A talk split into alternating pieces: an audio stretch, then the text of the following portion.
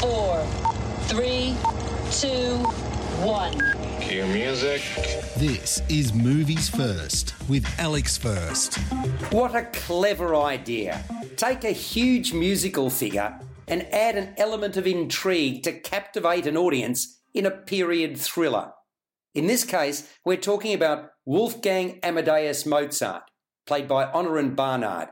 The year is 1787. Mozart, usually based in Vienna, is still recovering from the death of his newborn child, and his wife is seeking comfort at a spa. He's already a huge force in the classical musical world, and nowhere greater than in Prague, where they love his work. It's there that the biggest patron of the arts is the slimy Baron Saloka, James Purefoy, who rules over the theatre with reckless abandon and treats all with disdain. At a dinner party hosted by Saloka, his guests determined that Mozart should be invited to Prague to conduct. Saloka reluctantly agrees.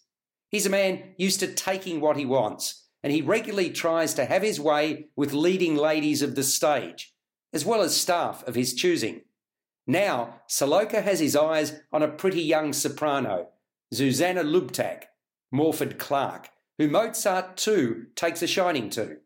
A jealous Saloka vows to have his way and hatches a plan with an emissary who Mozart has offended by resigning from a position of patronage.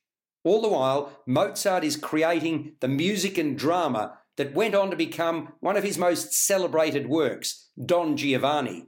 You're listening to Movies First. For more, like us on Facebook and follow us on Twitter.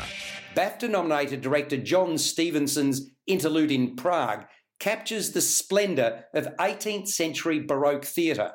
It's a passionate love story, full of heartache, which Stephenson also co wrote.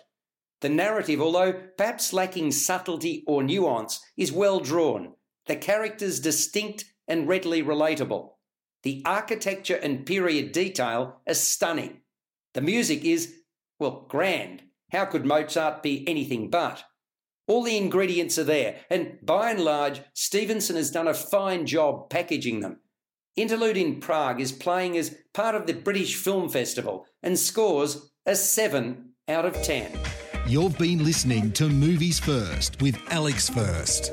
Subscribe to the full podcast at Audioboom, Stitcher, and iTunes, or your favourite podcast distributor.